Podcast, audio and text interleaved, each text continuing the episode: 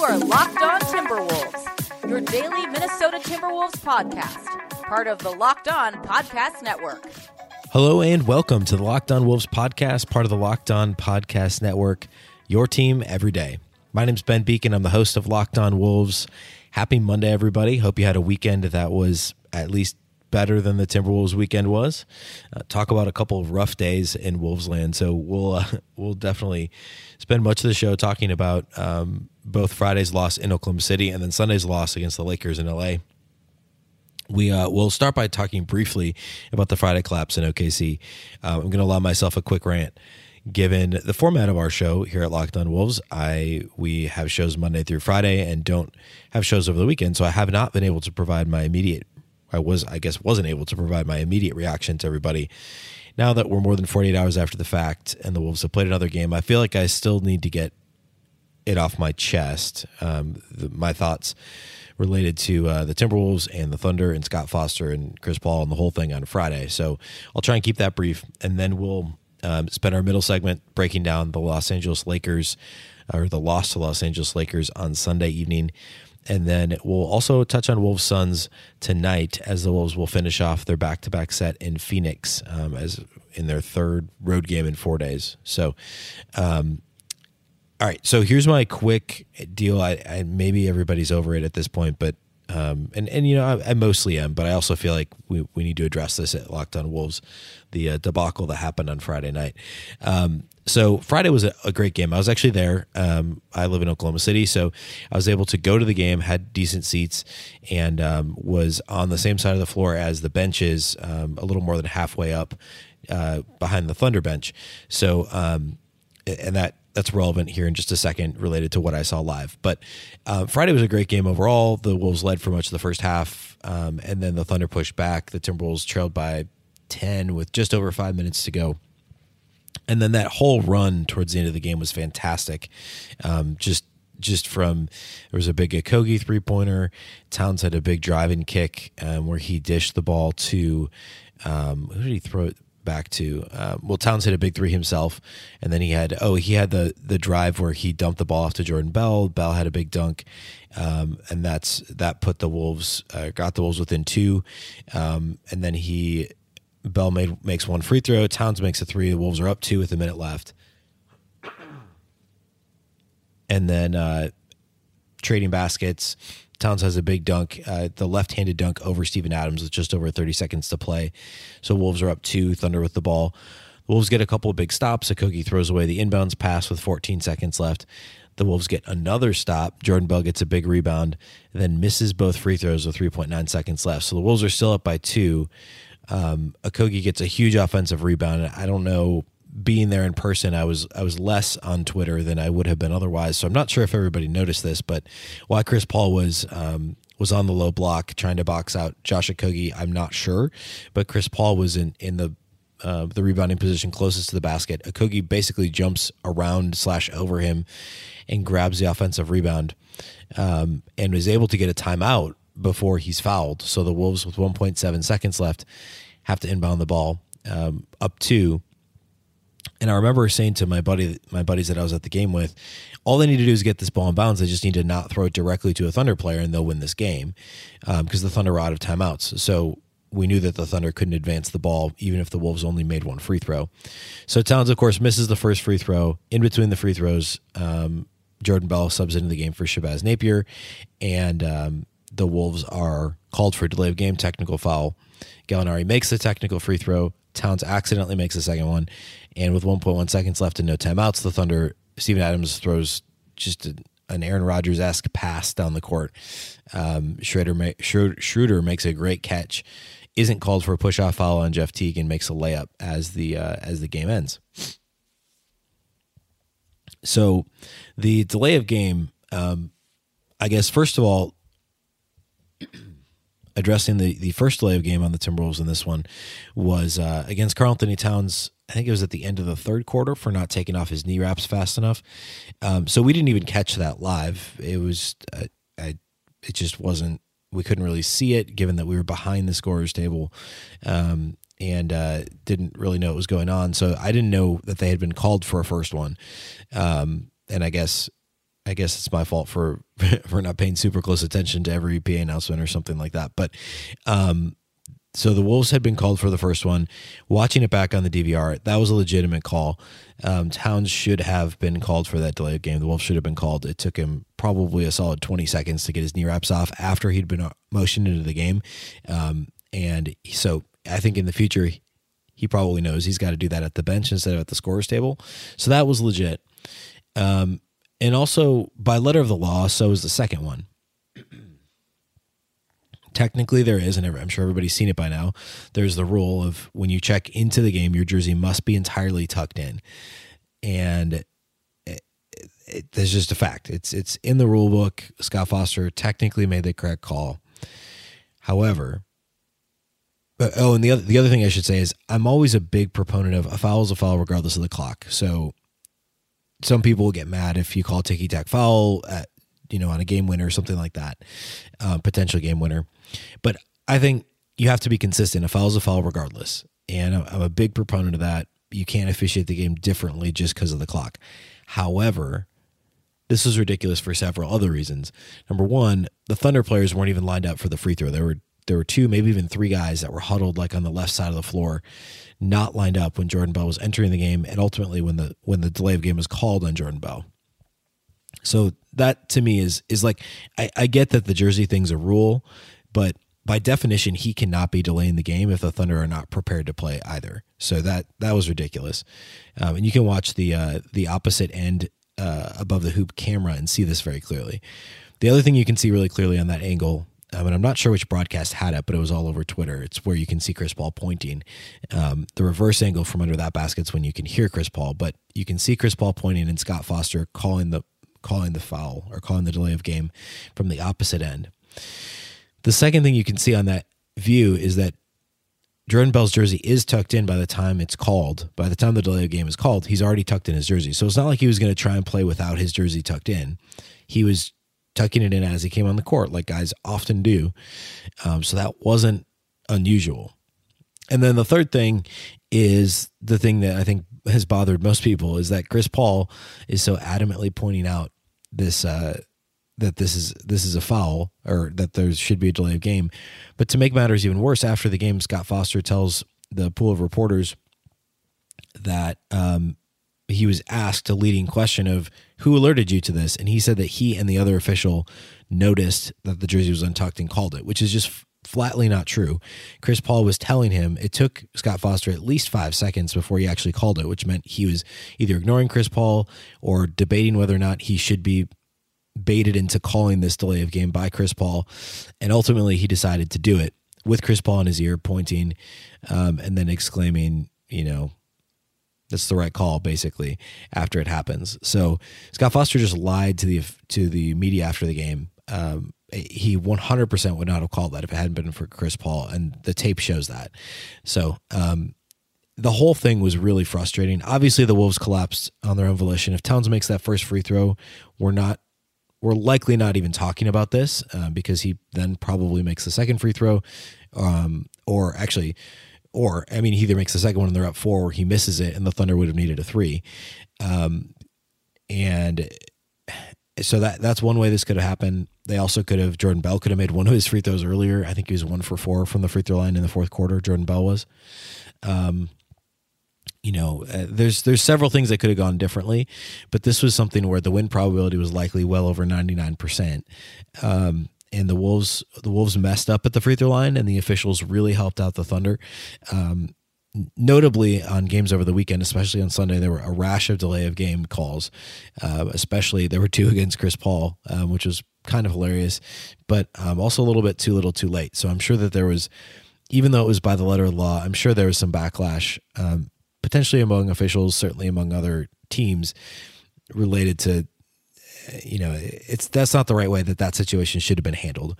And whether it was Scott Foster not calling it because, hey, Chris Paul, I'm not going to let you goad me into making this call, or um, you know, just considering time and situation, and was that really a big deal? Um, I think there's a lot of hypocrisy with um, the NBA rules and officiating when it comes to things like this. Um, you know, the the NBA basically promotes Kyrie Irving, you know, shooting the the famous shot in the finals over um, Steph Curry with his untucked jersey, and I, I, get that his jersey came untucked while he was playing and everything. But there, there's a whole untucked Kyrie narrative, and the whole, um, you know, it just it just isn't consistent, and and to railroad the Timberwolves in this situation didn't seem right. Um, and, and clearly the Wolves had their own issues, as I mentioned. But, um, anyways, those are my thoughts. That's my rant. So, um, so yeah, Next up, we're going to talk Wolves Lakers. We're going to get past this Thunder game as best we can, um, and and uh, talk about the next the next game the Wolves played over the weekend. But first, I wanted to mention our new friends at Spotify. If you're a Spotify listener, use Spotify Wrapped to show us your top locked on podcast for the year. Take a screenshot and tag us at the Twitter handle at Locked On Live and at Locked On T Wolves on Twitter, and we will share and retweet. It's at Locked On Live, the Twitter account, and also tag our Twitter account here with the show, which is at Locked On T Wolves on Twitter, and we will share and retweet your screenshot of your top Locked On podcast from the year. Also, wanted to mention our friends at Audible. It's a time of year when everyone is traveling or running around getting thoughtful gifts for the people you care about. Think about giving yourself the gift of Audible membership. Now is the best time to do it with a special offer of 53% off your first three months. Access an unbeatable selection of audiobooks, including bestsellers, motivation, mysteries, thrillers, memoirs, and more. You can choose three titles every month, one audiobook, and two exclusive Audible originals you can't hear anywhere else. And it got me thinking about uh, one of my favorite books from the last few years. I was actually reminded of this listening to a different podcast with with Al Michaels, um, the outstanding announcer for Sunday Night Football with NBC. Um, one of my favorite books that I have um, on Audible that I'd read several years ago and can listen back to now is uh, Al Michaels' I guess autobiography or a memoir. Um, you can't make this up is the title of it. Fantastic book if you like sports um, generally. Of course, Al Michaels did announce quite a few NBA games for a few years um, back a couple of decades ago, and has announced really every sport. Um, fantastic book if if you uh, if you do take advantage of the software and head over to Audible, I would definitely recommend checking that out.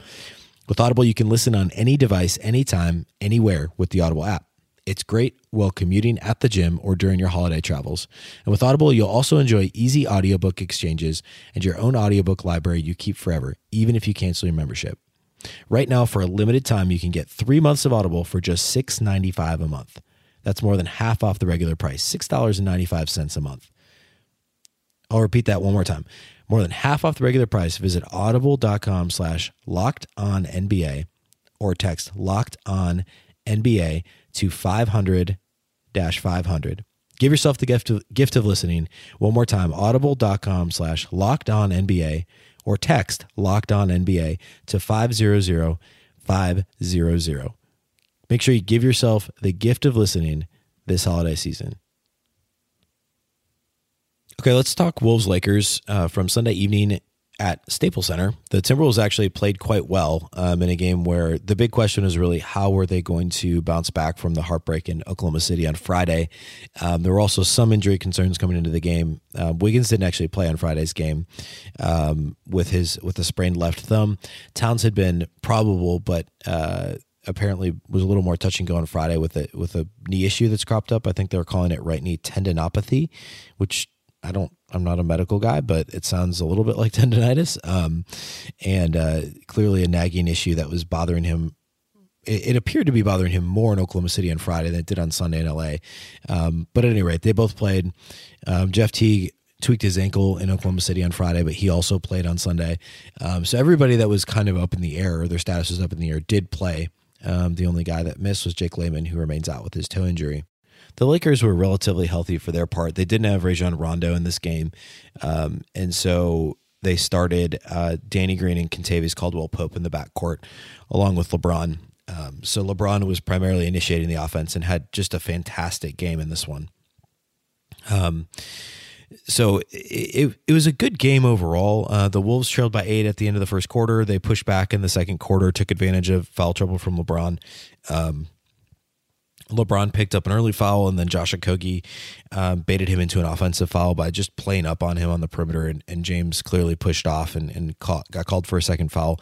And then after sitting for for a stretch in which the Wolves, of course, played better when he wasn't on the court, um, LeBron came back, got called for a charge in the in the second quarter. He dunked over Gorgui Dieng after Gorgui got switched onto him, and and uh, everybody thought everybody in the world thought LeBron was going to pull a three. Gorgui played up. LeBron dunked over him. It was the biggest dunk I've seen from LeBron in a little while. And then the very next time down the court, Gorgui took a charge from LeBron, which was his third foul. They left him in the game, and then um, he drew a foul on the other end of the floor when um, I can't remember who it was, but a Wolves player was going to the rim. I think it might have been Wiggins, and LeBron almost drew a charge, but then chose not to and kind of uh, hip checked the Wolves player going to the rim and was called for his fourth foul in just in the first half. Of course, he didn't get called for another foul the rest of the game, despite playing most of the second half and finished with only four fouls. But LeBron was huge in this game. The Timberwolves, as I mentioned, they played fairly well. Uh, the defense was horrible early. The Lakers got a bunch of easy baskets simply by running the floor, and LeBron was throwing. Um, he was basically basically being a quarterback, and Anthony Davis was like Jimmy Graham from five years ago, just going down the court, putting his hand up, and uh, you know LeBron was hitting him in stride, and the Wolves couldn't do anything about it. Part of it was the Wolves not getting back fast enough. There were a couple towards the end of the first quarter where the Wolves actually were back, and it was just more of a perfect pass, and there wasn't much you could do about it. Um, somehow Anthony Davis ended up making 20 shots in this game, not taking 20, but making 20. He was 20 of 29 and then 10 of 10 from the free throw line. Anthony Davis ends up with 50 points, which is easily a season high for him. And I think his career high was only like 51 or 52. So, um, you know, outstanding game from Anthony Davis. And Towns was mostly guarding him, but but not for the entire game. Weirdly, Towns had another game with under five or under rebounds. He, I think he had eight on Wednesday, uh, last Wednesday's game. He had five in Oklahoma City and four in Sunday's game. So, um, the opposing teams at this point are, are really concentrating on keeping Towns off the glass, and Robert Covington is not rebounding the ball well enough or as well as he did early in the season. Um, he only had four rebounds in this game. In fact, the Wolves only had one person with more than four rebounds, and Jordan Jordan Bell had six in 20 minutes off the bench. So the Wolves are going to need to to figure that out. Um, we talked about this at length at the start of the year that rebounding was a big concern for the Wolves. They'd hovered around, um, I guess, right around that 20, 20th mark in the league in terms of defensive rebound rate, um, which you know is is fine. That's about as bad as they could, or about as, as poor as they could rebound the ball, while still remaining competitive in, in all facets and, and getting away with playing that that smaller lineup. Currently, they're 21st in defensive rebounding percentage. If you look at total rebounds and everything, they, it looks fine, but that's because they play with such pace that there's more available rebounds. So the percentage is more indicative of how well they're actually rebounding, and it's it's hovered, but it's sliding just a little bit in terms of rebounding percentage compared to the rest of the league, defensive rebounding percentage specifically. So they'll need to pick that up. Um, it was uh, it was not great. Um, that was one of the biggest issues against the Lakers. Um, overall defensively, it was just a bad effort. It's you know, on the one hand, it's LeBron, and LeBron shot six of eight from beyond the arc, which doesn't happen every day.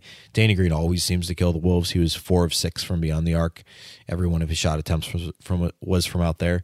LeBron was a plus twenty four on the night. And Danny Green was a plus 27. Um, and it felt like every time down the court, LeBron was either finding an open cutter or somebody in, in the secondary fast break, or he was kicking the ball out to Danny Green for an open three. And the Wolves couldn't really do anything about it. Um, the two teams were similar in shooting threes. Lakers were 14 to 31, which is 45%. The Wolves were were 50 to 37, so over 40%. Had a good shooting game. Um, could pretty much get whatever they wanted offensively, except Towns didn't get all that many touches early in the game. He ended up playing 36 minutes, which was easily a team high, and only had 19 points. He did have eight assists, but the four rebounds, um, and was one of seven beyond the arc. So um, Towns was not as involved as the Wolves would want him to be offensively. The Lakers had a really good um, plan for the pick and roll, at least to make sure that Towns didn't get the ball easily. Um, he also didn't get that many post touches either. And, you know, for the most part, played well when he did. But, I mean, you can't have Towns shooting the ball 16 times while Anthony Davis is shooting the ball 29 times. LeBron James is shooting the ball 20 times. Um, only one other Lakers player had more than 10 shot attempts, and that was Alex Caruso off the bench. Um, so the Wolves the Wolves really struggled to get to where they wanted to be offensively, but they still scored enough to where they should have won this game. The fast break defense was atrocious, and that was the biggest issue. Overall, the effort level was was good, and that was one of the concerns coming off of the heartbreak on Friday. Um, so wasn't wasn't too upset with that, and now they should have a shot to win a beatable, you know, a, a game against a beatable Suns team in Phoenix tomorrow or Monday night, excuse me, which is tonight. Um, so we will uh, we'll be talking about that next. Uh, remember, the Wolves lost to the Suns the first time around, so this will be a really important game. Um, so let's go ahead and talk talk keys to that game. It was only a couple of weeks ago that the shorthanded Suns beat the Timberwolves 198 in Minnesota in a really disappointing loss for the Wolves. The Suns at the time were playing well, but were really banged up. Um, they only had um, they they didn't hardly had anybody available in that game. Really, if you go back and look at it, um, let's see who was out. Aron Baynes was out; he remains out. Ricky Rubio didn't play. Um, obviously, DeAndre Ayton um, remains out with his suspension. Um, but it's a game the Wolves really should have won. And at the time, you know, the Suns were, I think they were seven and seven coming into the game. Since then, the Suns have gone two and five. Um, they've beaten, they won at the Pelicans and at Charlotte, but have lost to everybody else that they've played. And they're coming off of a loss at Houston the other night. Um, the Suns are. So the Suns and Wolves actually have identical 10 and 12 records and, and clearly are going to be in the mix for the end, you know, the bottom maybe even the seven, but probably more likely just the eighth seed. It's going to be like the teams like the Wolves and the Suns and the Thunder that are battling it out for the eight seed. So this is an important game. They're already down 0-1 in the series for the year, and that tiebreaker could come into could come into play. So this is an important game for the Wolves from that perspective. The Suns are relatively healthy now. Baynes really being the only guy, and obviously Ayton. They're the only people that are out um, at this point uh, for for the Suns. Rubio's played the last couple of games, um, so you can expect him to be in the lineup. So it, will be a it'll be an interesting interesting game to be sure, um, as the Wolves really need to overcome uh, all the issues that they had offensively against the Suns last time around, and also playing the second game in as many days with as nicked up as they are. And, and again, everybody that was questionable or probable played on Sunday for the Wolves, but um, we'll see how many of them are able to suit up on, on Monday night in Phoenix. Um, this is a Suns team that, for the most part, plays fairly fast and, and is a really good offensive team. Devin Booker continues to have a really good year. They've been struggling without Aron Baynes. Um, basically, their record, I mentioned they were two and five since playing the Wolves. It's actually slightly worse than that if you go back um, I think since Baynes got hurt, I want to say, including the Wolves games, they're like three and eight since Aron Baynes got hurt. He was playing out of his mind and, and having a career year, but it it certainly appears as though the the extra minutes he was playing almost twice as many minutes as he was used to for his career. He's had multiple nagging injuries, and, and I think that's catching up to them a little bit. Um, but Devin Booker's been fantastic. Fantastic. Ricky Rubio has been very good, um, and then the rest of the the role players on the team have been okay. I mean, from you know Dario Saric to Kelly Oubre, Frank Kaminsky um, have all had good seasons. The Suns um, haven't gotten as much out of out of uh, you know uh, a couple of their other wing players. Basically, it's Devin Booker, and and he's at this point he's pretty much the offense, um, especially with Baynes out. Um, but having a true point guard in Ricky Rubio has helped them quite a bit. Um, Oubre's Oubre's played quite well this year and, and, is having a career year himself. He's averaging 17 points and six six rebounds a game. Um, the Suns as a team are a decent three point shooting team. I mean, percentage wise, they shoot the ball better than the Wolves do from from outside the arc, um, and that's primarily Devin Booker shooting forty one and a half percent. Baynes was shooting forty four percent before he went down, and Cam Johnson off the bench is shooting forty one percent. Those are the guys the Wolves will need to look out for, um, and continue to to uh, the Wolves still need to improve their perimeter defense when it comes to um, contesting shots. Um, well, the Wolves have a few solid perimeter defenders, especially Robert Covington and Josh Okogie. They've been susceptible to three pointers this year, um, and part of that's bad luck. I mean, um, teams are just making open shots at a at a better clip against the Wolves than they are against other teams, and at some point that you got to figure that's going to change a little bit. Um, but keys in this game. I mean, the Suns aren't a good rebounding team. The Wolves need to control the glass, and they should be able to, although they've really struggled with it the last couple times out. Towns needs to get more than five rebounds. I think that goes without saying. Um, and that's that's really the biggest key. That and then contesting three point shots and at least making life difficult for the likes of Booker and Oubre um, and anybody else that's going to shoot from the perimeter for the Suns. Um, that that those are the two biggest things. The Wolves should be able to get mostly what they want offensively. The Suns actually aren't a terrible defensive team; they're kind of middle of the pack. Um, but uh, the Wolves, had, their offense has been good against both the Thunder and the Lakers on Sunday. It was more an issue of defense and then some of those some of those late plays, obviously against Oklahoma City. So what the Wolves will need to do is is control the glass, contest three point shots, and do their thing on offense. Towns needs to do a better job on the glass, specifically himself and then they should be fine. This is a game that the Wolves should win, even on the second half of a back to back. I haven't pulled up to see what the line is, but I would expect the Suns to be slightly favored in this game. Um, but it's definitely winnable, and, and the Wolves really need to. They can't afford to fall behind the Suns, both in the tiebreaker and in the standings, if they want to seriously contend for a playoff spot this year.